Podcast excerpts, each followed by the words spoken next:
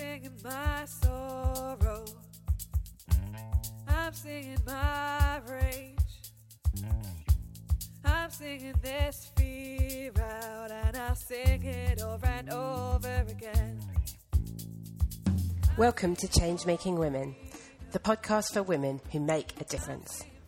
With Ziada Abeid in Dar es Salaam, Tanzania, and Marianne Clements in London, in the UK. Welcome to Change Making Women and to a series of conversations when, where we're going to be talking about the COVID 19 pandemic. Today we have Immaculate with us, and Immaculate is from MEMPROW.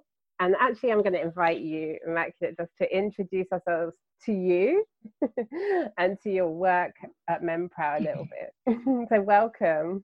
Thank you very much, Mary Ann. My name is Immaculate Mukasa, like has been mentioned by Mary Ann, and I work with an organization called MEMPROW. In full, it is a mentoring and empowerment program for young women. This pro, this this organization has existed since 2008 and the reason for establishment for its establishment was to deal with the gross violations and exclusion of girls and young women especially in areas of leadership and uh, education but also to make sure that they are in an environment that is safe for them to attain their aspiration. And so our desire is to see a society, if we will ever live to see it, a society where girls and young women can freely claim their rights and achieve their aspirations in life. So we engage the girls directly, but we also engage the duty bearers uh, for them to understand why we are doing this, but also to enable us deal with the root cause of um, this challenge, which we believe is patriarchy um, being the structural cause of violence, uh, exclusion, and discrimination of discrimination against women. So that's the kind of work we do, but we also on top of that, contribute to the feminist movement. So the young girls and women we train, we also introduce them to to feminism and if they are interested which most of them are they join the feminism uh, the uganda feminist forum this is the kind of work we do. It's interesting, and we target girls who are out of school, child mothers. We target girls who are in schools, primary schools, secondary schools, and university, the fresh graduates. And we also work with women because when you are dealing with gender-based violence, it's difficult to leave out the women or even the mothers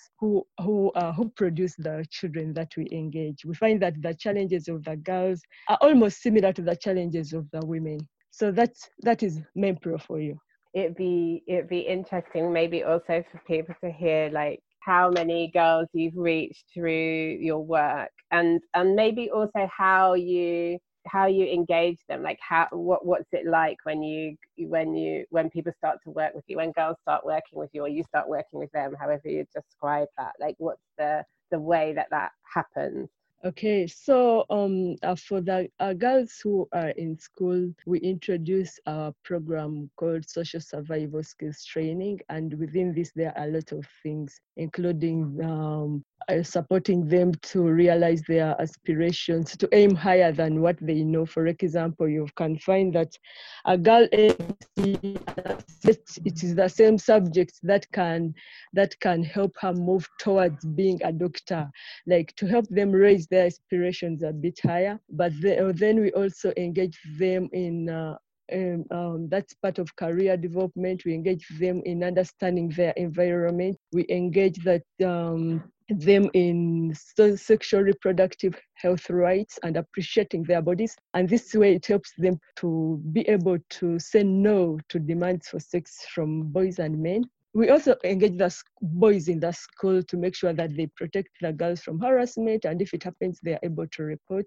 We engage the teachers to make sure that the school environment is safe for girls and teachers do not use demeaning language to the girls because sometimes this is what keeps the girls away from attending some of the classes or going to school altogether. For example in class when a girl puts up a hand and the teacher says that yes Uh, a lady without brains. It's already negative and it, sometimes it limits it limits the girls participation. Or if they comment anything about their bodies it limits their participation in school So we also ensure that the, the, we engage the school administration to ensure that the schools are safe for girls and they identify teachers, individuals, and students who can respond to cases of violence and yeah, be able to refer or deal with them within the schools such that the schools are safe for girls to stay to go to, stay in, and perform well.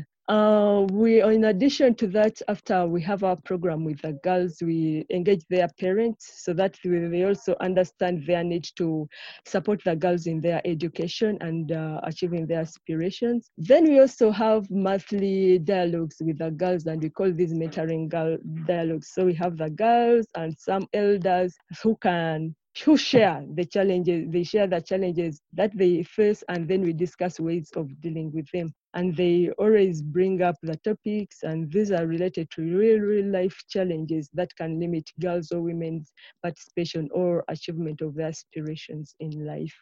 So these dialogues are always ongoing and uh, at the school before we leave we also form clubs. Some of them name them MEMPROW clubs. And these clubs and the trained girls also enroll other other other other students and they are good for peer mentoring.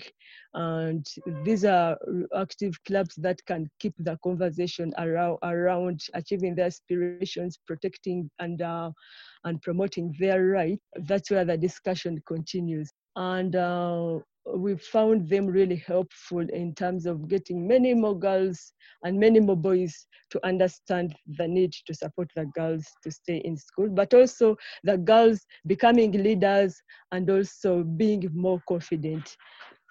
Uh, we also yeah on top of that we when we have our we do we do follow-ups with the girls and with, with the schools and this has made this has made us learn from them what are the challenges what is it what is it that we can uh, engage more or learn and do better in terms of implementation of our programs or supporting the girls the girls also join the MEMPROW Girls Network. We have a network of girls called the MEMPROW Girls Network, which also is a different kind of uh, opportunity for them to learn more from each other, from other girls who are not with, within the school that we have engaged, and also learn from the fresh gradu- graduates and those, yeah, and learn from girls who are already working.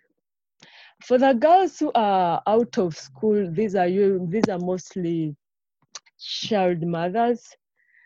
Um, we find that there are girls who they feel, become pregnant, get married, or are forced into marriage, but they can't sustain a marriage. Most of the girls that we have on our program, they are back with their parents and the babies. So we engage them in uh, appreciating themselves. Appreciate. Uh, we engage them in appreciating their need to to do something for their lives. For example, that an income generating activity or more to that for us what we want is to get them to get back to, to formal education so we've had the girls do vocation training, and some have gone back to formal education. And um, uh, we are challenging the communities to end the vice of child marriage. And we are challenging the schools that if a girl becomes pregnant, please allow her to come back to school and make sure that the environment is safe for her to stay in. There is no stigma and the girls feels safe. And we realize uh, great, great mileage in this program because we we are seeing girls who are promoting, who are talking to their sisters to stay away from pregnancy, to stay away from peer pressures, to and those who have become pregnant to go back to school, and we've seen uh, we've seen them perform well and get on with their lives. And those who are in business, they are able to feed their children, contribute to decision making within the homes and within the community. And we found this also powerful in a way. Mm-hmm. How bad or how how are the rules and the laws? Um, I mean, you, you understand by now, Tanzania, um, we had this the stern um, laws against girls going back to school soon as they get pregnant. And of course, there was a lot of uproar um, with that. How are the laws on your side? Uh, so previously there was no law around, around that, but now in the uh, strategy for girls' education, there is a clause that they allow the girls to go back to school. But you see, here is the challenge: is that most of our laws, number one, are not put into implementation, but number two, the cultural practices, the cultural norms, they do not allow implementation of, of some of the laws. So for, for, for most parts of Uganda, actually, I would say for Uganda as a whole, once a girl, a girl gets pregnant, the norm would be either she's married off or if, or if the boy disappears or if the parents don't accept and they're not sure of the father of the baby, she stays with her parents. But it's like she becomes uh, an outcast. She's a bad example to the girls. They will also be, be, become pregnant. So this norm, this this these norms are built deeply into into our hearts into our practices and it also reflects in the schools. Because if this girl comes with a pregnancy she's a bad example to others. So all the schools, the, the first instinct would be no coming back. And usually it takes a lot of in, interrogation and a lot of negotiation to even get one girl to go back after giving birth. Being there when she's pregnant is really like a no-go area. So it takes a lot of extra effort to deal with that mindset.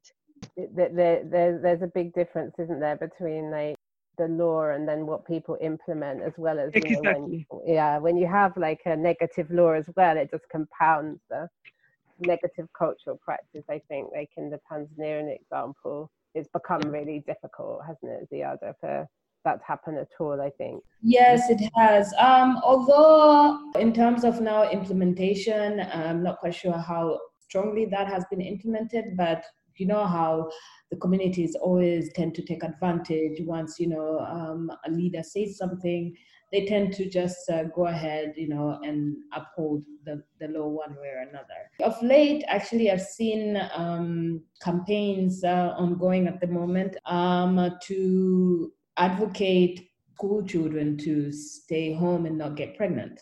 So that that campaign is ongoing to make sure that they they keep safe and not get pregnant and go back to school. I've had so many questions with regards to to that campaign. But my question is, it's it's usually if uh, if you're not teaching a girl child perhaps you know proper steps once they get to adolescent and they get you know sexually active on how if we're still hiding that in terms of you know giving that knowledge or that education earlier on i don't know how that's going to pan out um, in the future once they're grown ups and then you're you know you, we are advocating towards not getting pregnant. So it's been a conflicting a conflicting thought in my head. I don't know what's your take with that. Is the other and that's what patriarchy is because personally why i appreciate the work of MEMPROW and has been annoying me from the time i was a young girl is that everybody is telling the girls not to get pregnant and nobody's talking to the boys or the men to stop impregnating the girls. Absolutely. So there's so much that needs to go into it.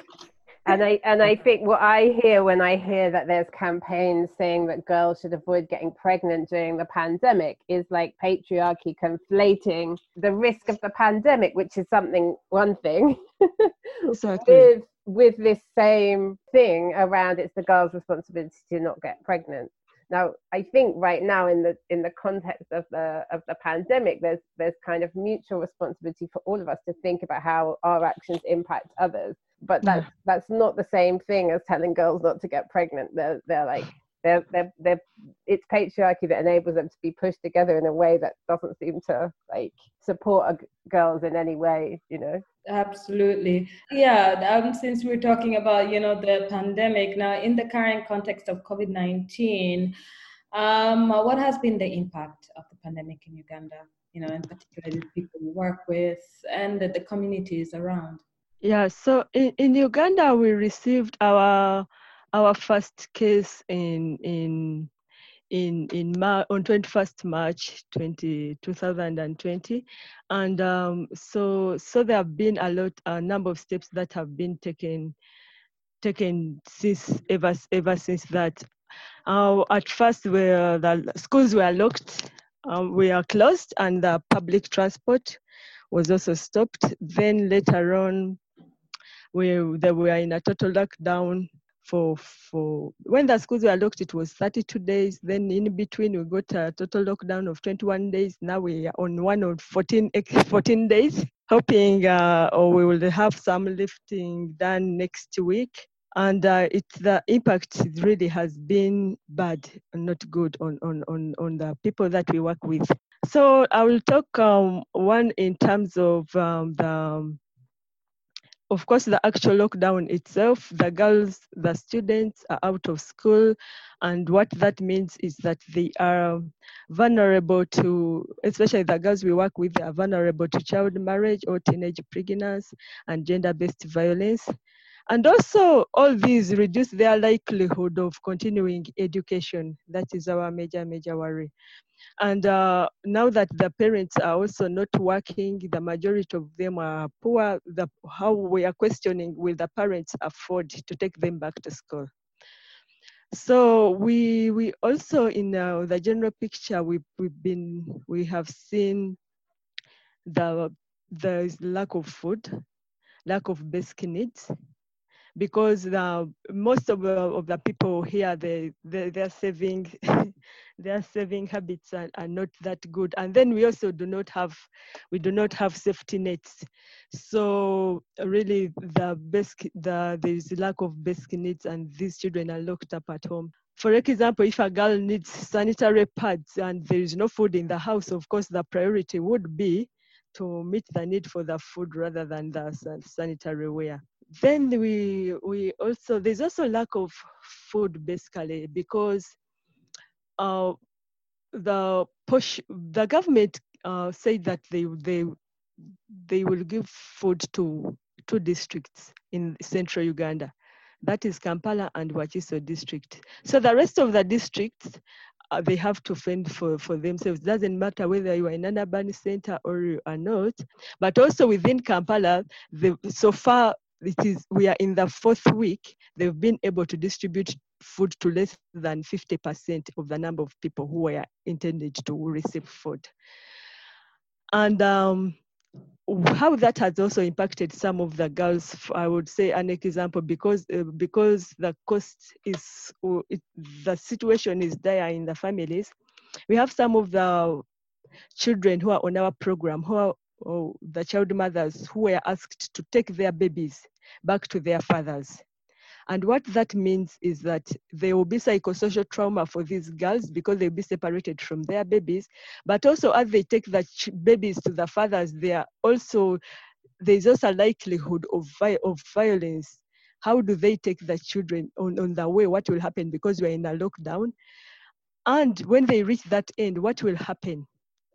So those are the those are the challenges that we are battling with. We've also had cases of um, a lack of lack of shelter. Some some of the girls, even in the second, this was this was a case. I will give one example of a case of a secondary school girl who is staying who was staying with her sister here in Kampala, and now during the lockdown, because the husband of the sister was staying al- around for a long time, and I think she was seeing this girl, the husband hit on, on the uh, on, on the girl. So when the girl reported to her sister, the sister thought that uh-uh, if you, my young sister, stay around, it will cause problems to my family. So my my dear sister, move out. So she chased away the girl, and the girl had to live with a friend, to live in a friend's room, but she had no means of survival at all. And this this girl is being supported by our our, our counselor but we're also looking for ways to make to meet her, her basic needs and we can't meet needs for older girls. So there are many people who are suffering who do not have shelter. We also have we have have those who have made it a choice because they have to make ends meet. For example the presidential address there it was said that everybody should be under lockdown. If the market women have to continue working they will have to stay at the market. People who are on construction sites, they have to stay at the construction site. So you can guess who who is staying in the market. And so these women are staying in the uh, staying in the market. They do not have proper proper proper shelter and the the nets, and so there there is exposure to diseases for these women. And we've also had cases where women send, women who are working in the market, they send motorcycle riders to take food to their homesteads. And we've had cases of these motorcycle riders abusing the children of the women who are at the market working. We have also had challenges of access to health.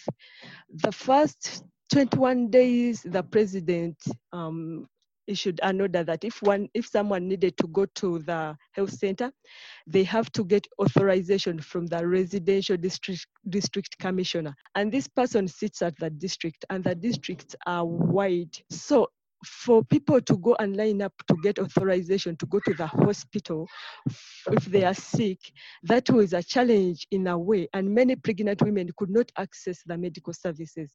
But right now, she he eased it a bit in the uh, last week when he said that the pregnant women can now go to the hospitals. But during that time, many lives were lost. And even this time, if the pregnant women can go to can go to the hospital, but the rest of the people who have like non-communicable diseases, people who have the uh, who are like sicklers who have the hereditary diseases that need to constant visit to the hospital, we risk death of many people. So people, we are risking death for people not because of COVID, because apparently we have not lost anybody due to COVID, but we are losing people due to hunger, lack of access to health care, and those other limitations um, that are limiting people's movements. Yeah, and it sounds like, um, Immaculate, that you, you're trying to do the best you can to where possible help meet the basic needs of the people that you're working with? Does that mean your approach to your work has had to change drastically in response? I guess what i'm hearing is it's really in response to the lockdown rather than the pandemic itself which sounds like it's not taken hold in uganda in the same way that it has in many countries in europe uh, so yeah, what what we, what we are what we are doing because if somebody tells you that I do not I do not have food now, yeah, we, you have to to to try to meet that food for that need for today. Yeah. But again, it's not sustainable. But what we are trying to do is to expand our our networks and also like get uh, like uh, get in in touch with other organizations that supply that that can give supplies for now we have contacted one of our donors, especially for the child mothers, mm-hmm. to try to and ask for money to meet the practical needs of the girls, because whereas for them they have the the, the shelter for now, but they do not have money. The where these child mothers are located, they it's near the border with the more Democratic Republic, Republic of Congo, mm. and they uh, to go to those to those markets in Congo or at the borderline.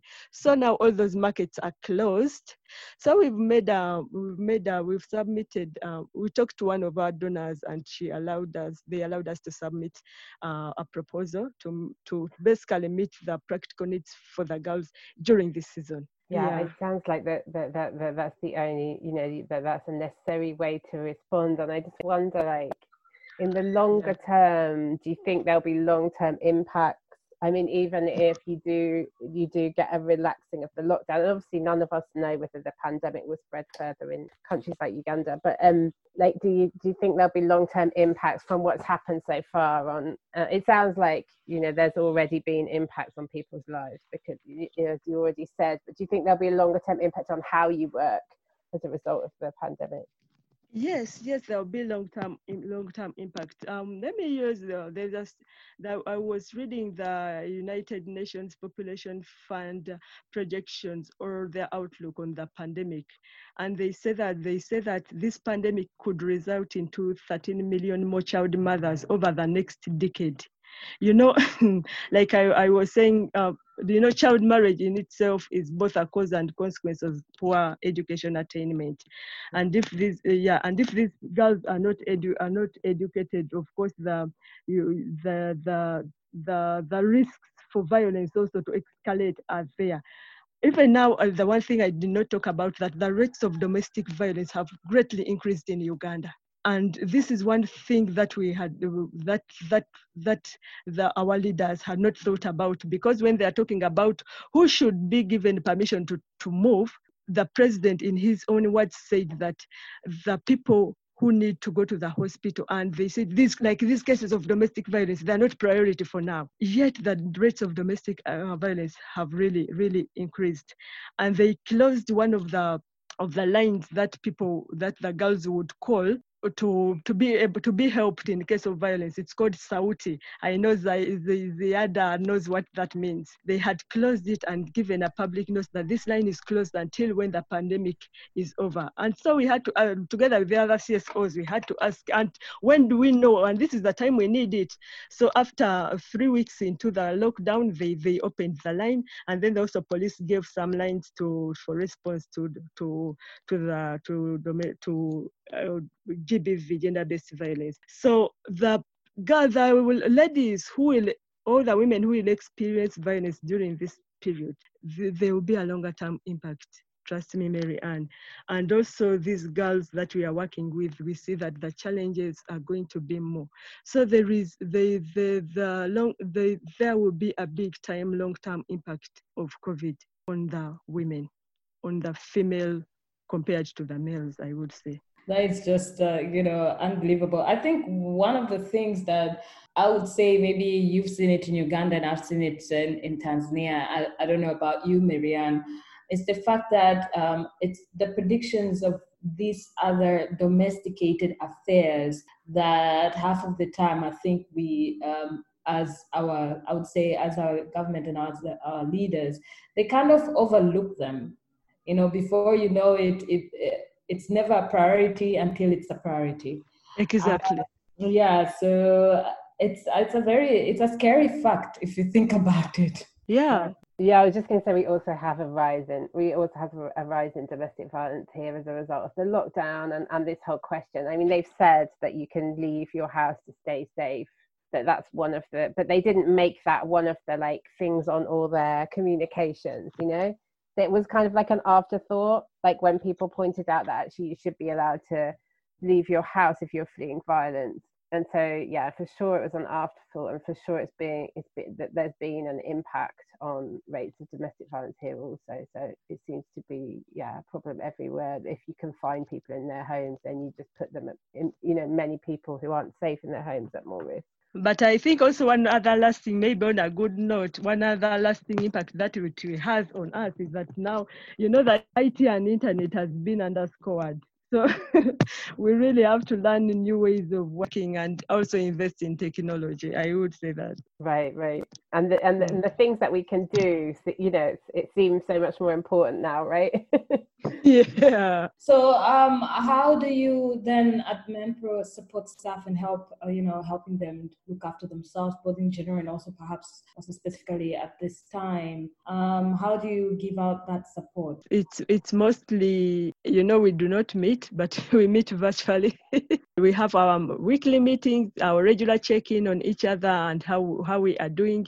Like if somebody goes out, like right now, my other colleague is on a radio station talking about the gender effect. So after the meeting, we call her, "Are you back? Are you home safely?" And so we try to check in on each other. We also have uh, our, our, our our in-house counselor, and but this person, of course, deals with people who are mostly beneficiaries. But we also have an external counselor who supports the staff. So we we call her whenever we need psychosocial support, and we also keep on we share links and trying to check on each other whether these links that help people for their emotional uh, well-being and uh, yeah physical wellness so we usually share links so that people they after oversitting they're able to make sure they are physically well but also for emotional emotional wellness with their their links that we shared and we check on each other. Have you participated today? So that's the best that we are doing and the weekly meetings have really helpful. People really share yeah what is what is challenging them at home and